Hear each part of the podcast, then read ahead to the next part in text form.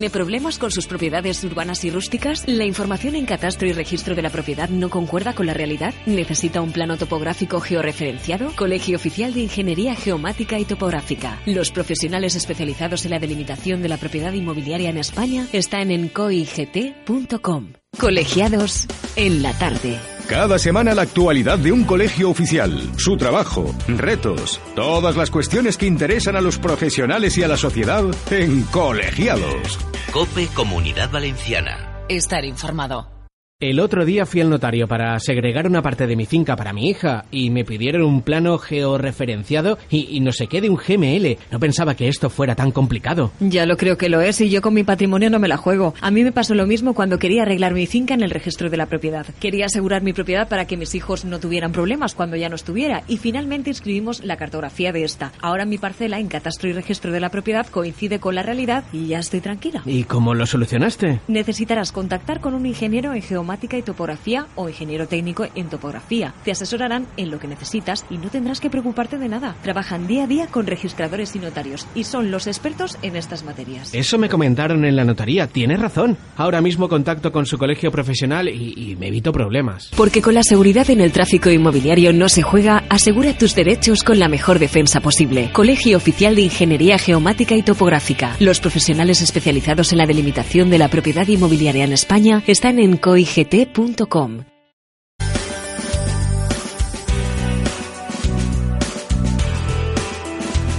rematem el programa amb la secció de Col·legiados amb la visita dels amics que venen des de l'il·lustre Col·legi Oficial d'Enginyeria Geomàtica i Topogràfica en la seva delegació territorial de la Comunitat Valenciana i de Múrcia. I ens acompanyen, com és habitual, Juan Pablo Navarro, que és el seu gerent territorial. Hola, Juan Pablo, ¿cómo estás? Muy bien, buenas tardes. Un amic que ve de tant en tant, com és Enrique Sordo, vocal territorial. Hola, Enrique, ¿cómo estás? Muy bien, muchas gracias. I veniu acompanyats de Francisco José Goerlich Gisbert, que és economista, licenciat i doctor en Ciències Econòmiques per la Universitat de València, màster en Economia per la Universitat de Londres, catedràtic d'Anàlisi Econòmic de la Universitat de València, especialitzat en macroeconomia, distribució de la renta, demogràfica, i ja no dic més coses perquè en compte d'una targeta de visita li fa falta una tablet. Benvingut, senyor Goerlich, un plaer. Muchas gracias, buenas tardes. Bueno, que té vostè un cognom que la gent que tinga curiositat té molt que veure amb el famós arquitecte valencià que va dissenyar, encara que després la desferen, la plaça de l'Ajuntament de València. Sí, efectivamente. Tan bonica i tan enyorada, podem dir. Bueno, pues anem a veure de què parlem avui. Anem a veure Juan Pablo, perquè teniu així un economista que no sé si té molt a veure, igual sí, amb el món de la cartografia i de la topografía. Sí, ahora lo veremos. Si te parece, vamos a iniciarnos con un par de noticias de actualidad. Ajá, muy bien. Geomática, una consulta que nos ha llegado y entraremos con la pregunta. Las preguntas. Vale, pues vamos allá, va. Bueno, la primera noticia es teledetección avanzada para un control exhaustivo de los bosques. Bueno, los bosques de Europa, pues al final las infraestructuras verdes son las más codiciadas. ¿Por qué? Porque suministran materias primas para la gestión de energía, retienen carbono para contrarrestar los gases de efecto invernadero, conservan la biodiversidad, protegen el agua y también por tema recreativo, ¿no?, los bosques. Entonces, bueno, la Unión Europea promulga políticas, marcos normativos y requisitos para preservarlos. Y hay un proyecto, el proyecto Diabolo, que está financiado por la Unión Europea, que pretende pues conocer mejor los bosques a nivel europeo, ¿no? Y entonces va a utilizar tecnologías avanzadas de teledetección, concretamente los últimos satélites Sentinel-2 de la Agencia Espacial Europea, que nos permiten pues de forma casi instantánea, geolocalizada y precisa, conocer la información de estos bosques para la toma de decisiones, ¿no? Qué bien. Bueno, y la siguiente noticia es la geolocalización, que también llega, atención, a la Semana Santa.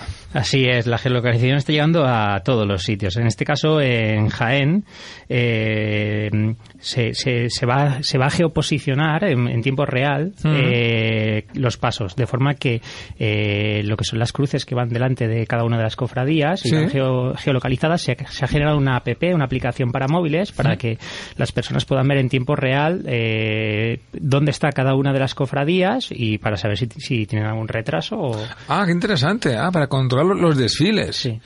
Ah, esto también se puede aplicar a otro tipo de desfiles, entonces. Se me ocurren, por ejemplo, los Moros y Cristianos, que es la fiesta más extendida en nuestra comunidad, ¿no?, de norte a sur.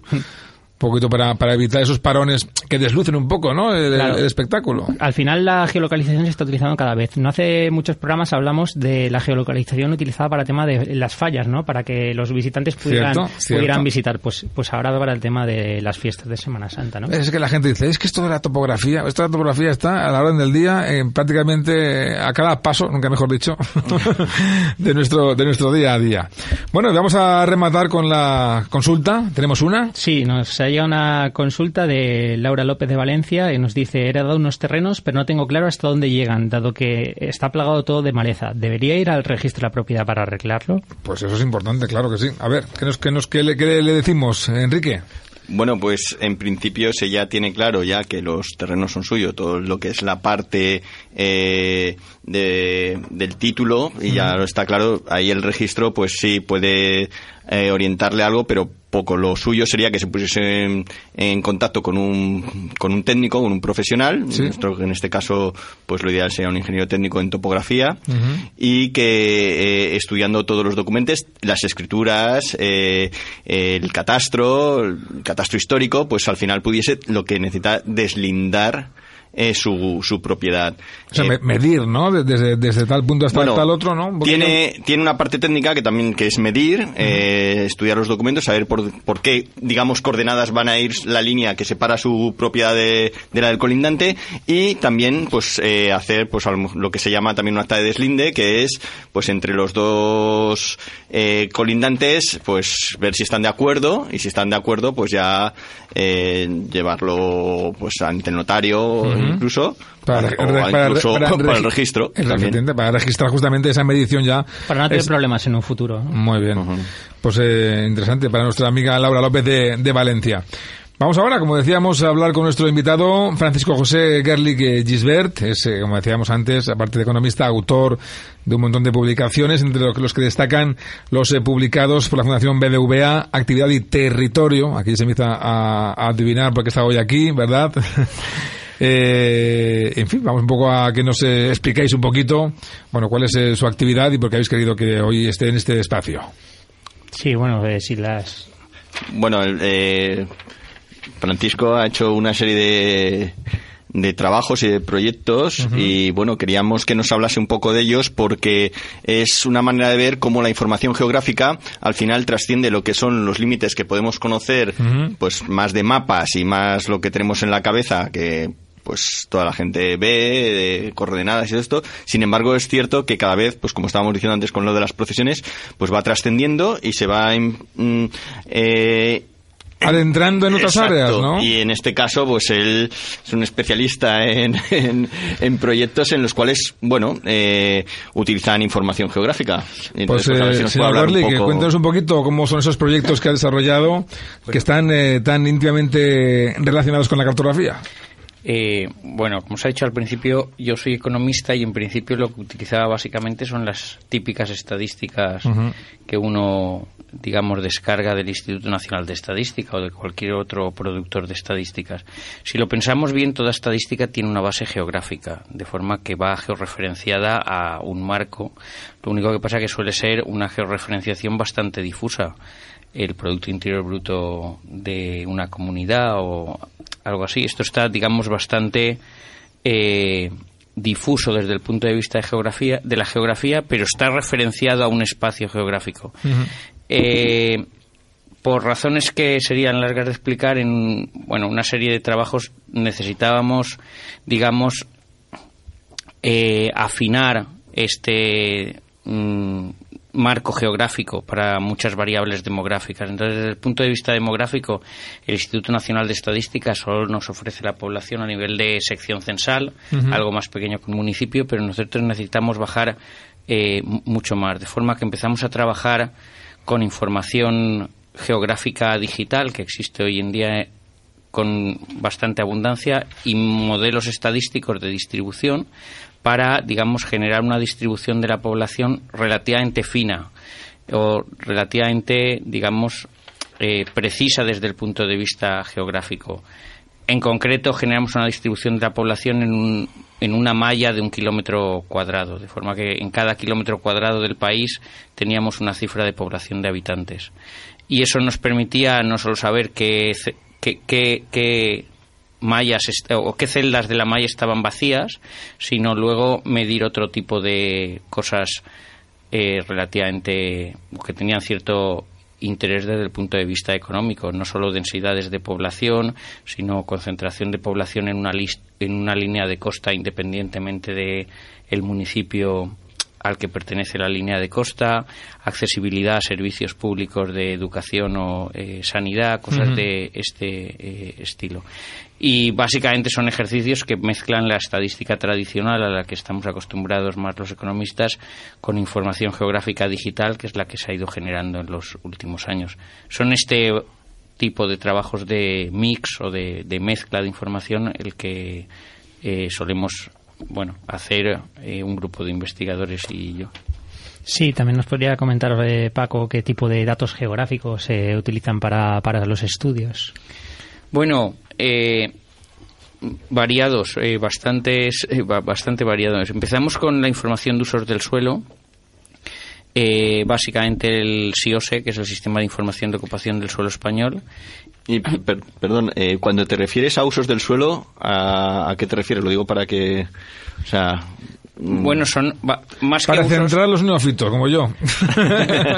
Más que usos, básicamente coberturas. Es decir, es una información que por trozos de superficie, por polígonos que llaman, asignan tipos de superficie, si es superficie agrícola y qué tipo de agrícola, si es superficie urbana uh-huh. y qué tipo de urbana, si es un pantano, si es una carretera, si es un aeropuerto, si es un puerto, si es urbano, lo que se llama urbano continuo, urbano discontinuo, es uh-huh. este tipo de información, que esto sí que es información, digamos, cartográfica, es casi el mapa de toda la vida que hemos visto, donde están puestos los campos, las carreteras y las ciudades, pero en formato digital, que es lo que es como se genera la cartografía hoy en día. Eso por una parte. Y luego ya hemos ido utilizando otro tipo de información, la propia información cartográfica en formato digital de redes de transporte, de carreteras, este tipo de información que toda la vida se ha visto como cartografía en papel y que actualmente el Instituto Geográfico Nacional genera en formato digital. Y luego ya más recientemente estamos tratando de incorporar algo de información, lo que en cartografía se llama raster, o básicamente de imágenes de satélite o de vuelos aéreos, fotografía aérea. Cuéntanos qué objetivo tienen este tipo de proyectos, cuál es su aplicación, un poco para que la gente que no es ni de la materia de la cartografía ni de la economía, que lo pueda entender. Tiene bastante. En realidad nosotros lo que hemos hecho es aplicar a España mucha literatura que hay en Europa y uh-huh. en la Comisión y en la DigiRegio sobre, determinados, por ejemplo... delimitación de proceso, delimitación de aglomeraciones urbanas, uh-huh. clasificación de espacios rurales en rurales cercanos a ciudades, o lo que sean periurbanos y urbanos y rurales remotos, en uh-huh. función de criterios de accesibilidad a servicios públicos. Efectivamente, determinar cuánta población está más o menos cerca de determinados servicios públicos o determinadas infraestructuras, aeropuertos, por ejemplo. Son estudios de este estilo que están un poco a caballo entre lo que sería la economía urbana y la economía regional desde el punto de vista de la economía.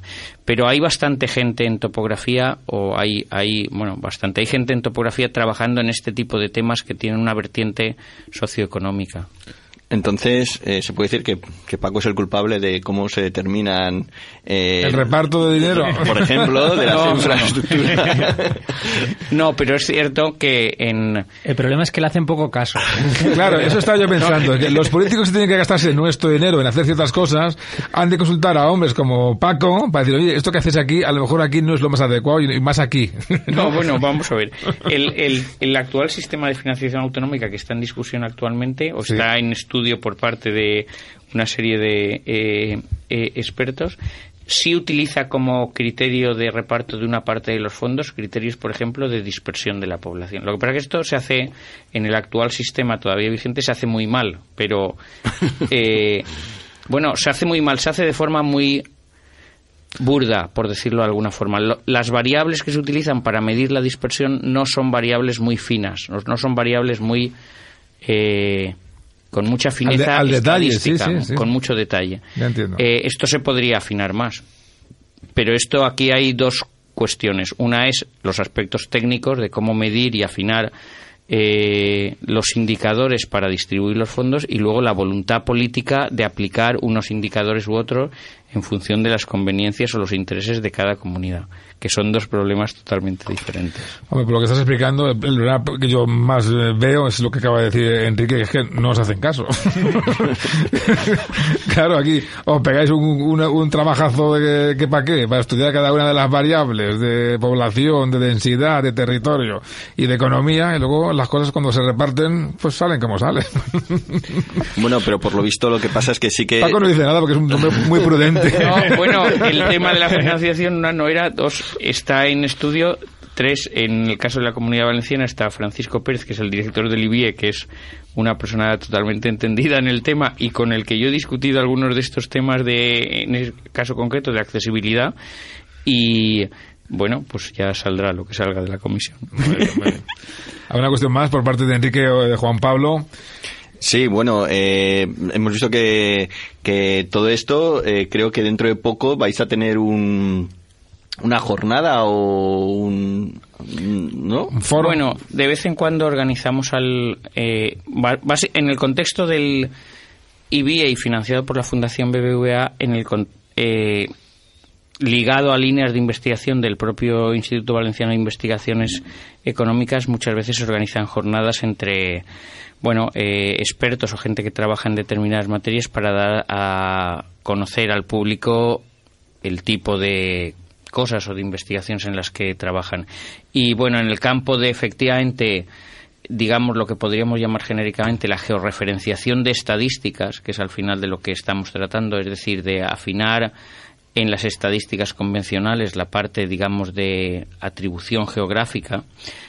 Sobre este tipo de tema en general, efectivamente, el 4 de mayo habrá un seminario en el que, por una parte, algunos académicos o gente de la universidad presentará trabajos que ha hecho, y por otra parte también vendrán gente de las instituciones oficiales productoras de estadística o productoras de este tipo de información para ver un poco el tipo de, digamos, proyectos que están realizando, en concreto del Instituto Nacional de Estadística, que ya con motivo del último censo del 2011 inició un cierto proceso de georreferenciación de estadísticas. El censo del 2011, aunque no ha sido muy difundido, ya llevaba un cierto componente de georreferenciación, y es un trabajo en el que se está profundizando dentro del Instituto Nacional de Estadística, y también vendrá una persona del Instituto Geográfico Nacional para tratar algunos de estos temas de la generación de cartografía digital en continuo con una resolución elevada. Para todos estos proyectos de los que estás ahora hablando, te sirves de trabajos hechos, lógicamente, por expertos en cartografía y geomática.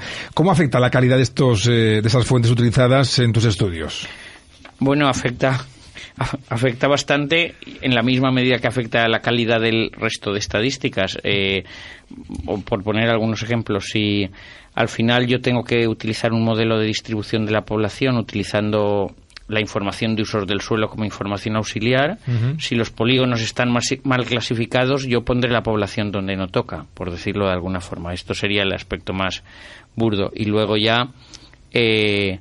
Otro tema en el ámbito de la, digamos, más que calidad, la resolución de la información geográfica es la escala. Es decir, estamos hablando de mucho detalle, de poco detalle. Cuanto más detalle, mejor. Es decir, es mejor tener escalas de 1.5.000, 1.25.000, 1.10.000 que tener escalas de 1.100.000, 1.1.000.000. Lógicamente. Cuanto más resolución tenga, pues mejor funcionarán los métodos estadísticos.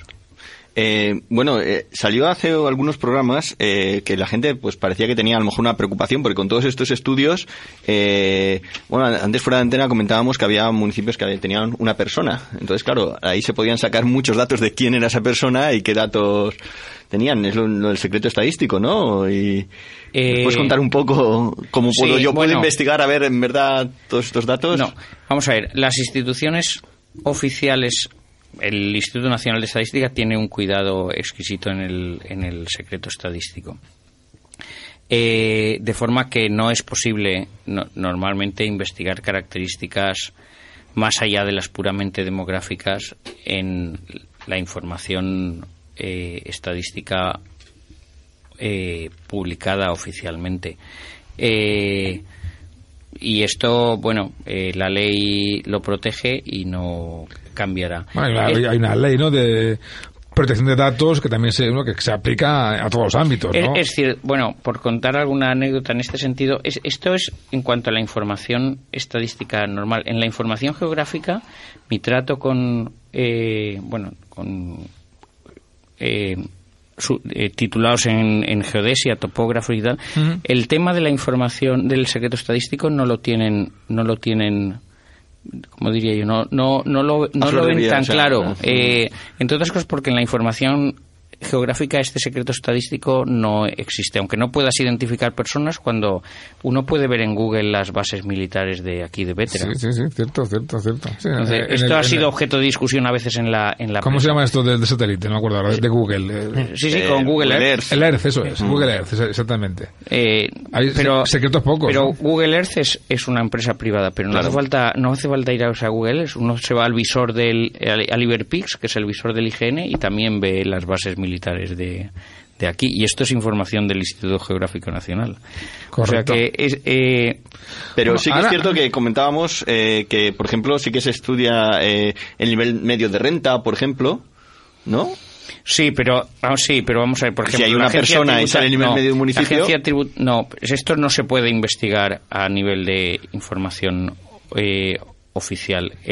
La Agencia Tributaria ha empezado a publicar datos de renta media por declarante por municipio, pero solo para los municipios de 1.000 habitantes. De forma que normalmente en la estadística tradicional hay un umbral de corte por debajo del cual nunca se ofrece información. O sea que podemos estar tranquilos. Sí. Bueno, la verdad es que pero la coordenada de tu casa puedes mirarla en Google Earth y en el visor del IGN. Hombre, pero hay que tener mucho tiempo y mucho conocimiento y mucho interés todo junto, ¿no? Para ir a ese detalle tan específico de alguien muy concreto que vive en una zona también muy concreta y del que quieras saber sus cosas o su renta, ¿no? Yo quería saber los datos de Juan Pablo, pero no podía saber. Él te los dice ahora, seguida. Bueno, pues ha sido un placer, como siempre, poder contar con los amigos del Colegio de Ingeniería Geomática y Topográfica, hoy además con la visita de Francisco José Goerlich. Ha sido un placer, Fíjate que con lo complicado que es todo lo que tú trabajas, hasta yo casi lo he entendido. El placer es mío. Muchas gracias por la invitación. Ha sido un placer. Bueno, pues llegamos al final del programa. Gracias a los tres, Juan Pablo, Enrique, Francisco. Se acaba aquí Colegiados y se acaba aquí La Tarde en COPE más Valencia. Tenemos por delante 5 días de fiestas. Queremos que lo paséis de maravilla, de categoría, que lo disfrutéis.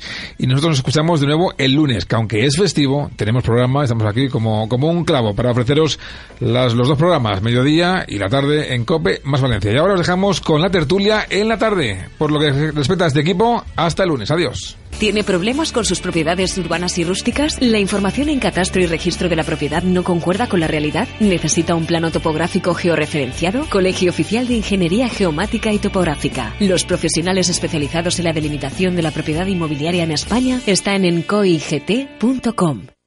La tarde. COPE más Comunidad Valenciana. Estar informado. No tengo más que problemas con mis tierras. Quiero darle una seguridad a mis hijos cuando hereden. Bastante he tenido yo. Estas escrituras no hay quien las entienda. Y año tras año creo que mis vecinos se quedan parte de la finca de mis abuelos. Pero como desconozco sus límites reales, pues no sé. Te sorprenderías de la cantidad de problemas que hay en estos temas. Y no te das cuenta hasta que es demasiado tarde. A mí me pasaba lo mismo y contacté con un ingeniero en geomática y topografía que se encargó de todo. Llegué a un acuerdo con mis vecinos y realizamos el deslinde de las fincas. Ahora sabemos que no tendremos problemas en el futuro y conocemos nuestra propiedad. Incluso me salvó de meterme en un juicio por un trozo de una parcela de mi marido que al final no le correspondía. Menudo ahorro. Ya lo creo, ahorro económico y en disgustos. La verdad es que al final no hay nada mejor que contratar al especialista. Ojalá mi abuelo hubiera deslindado la finca. Estoy decidido, vamos a deslindar. Porque con la seguridad en el tráfico inmobiliario no se juega, asegura tus derechos con la mejor defensa posible. Colegio Oficial de Ingeniería Geomática y Topográfica. Los profesionales especializados en la delimitación de la propiedad inmobiliaria en España están en coigt.com.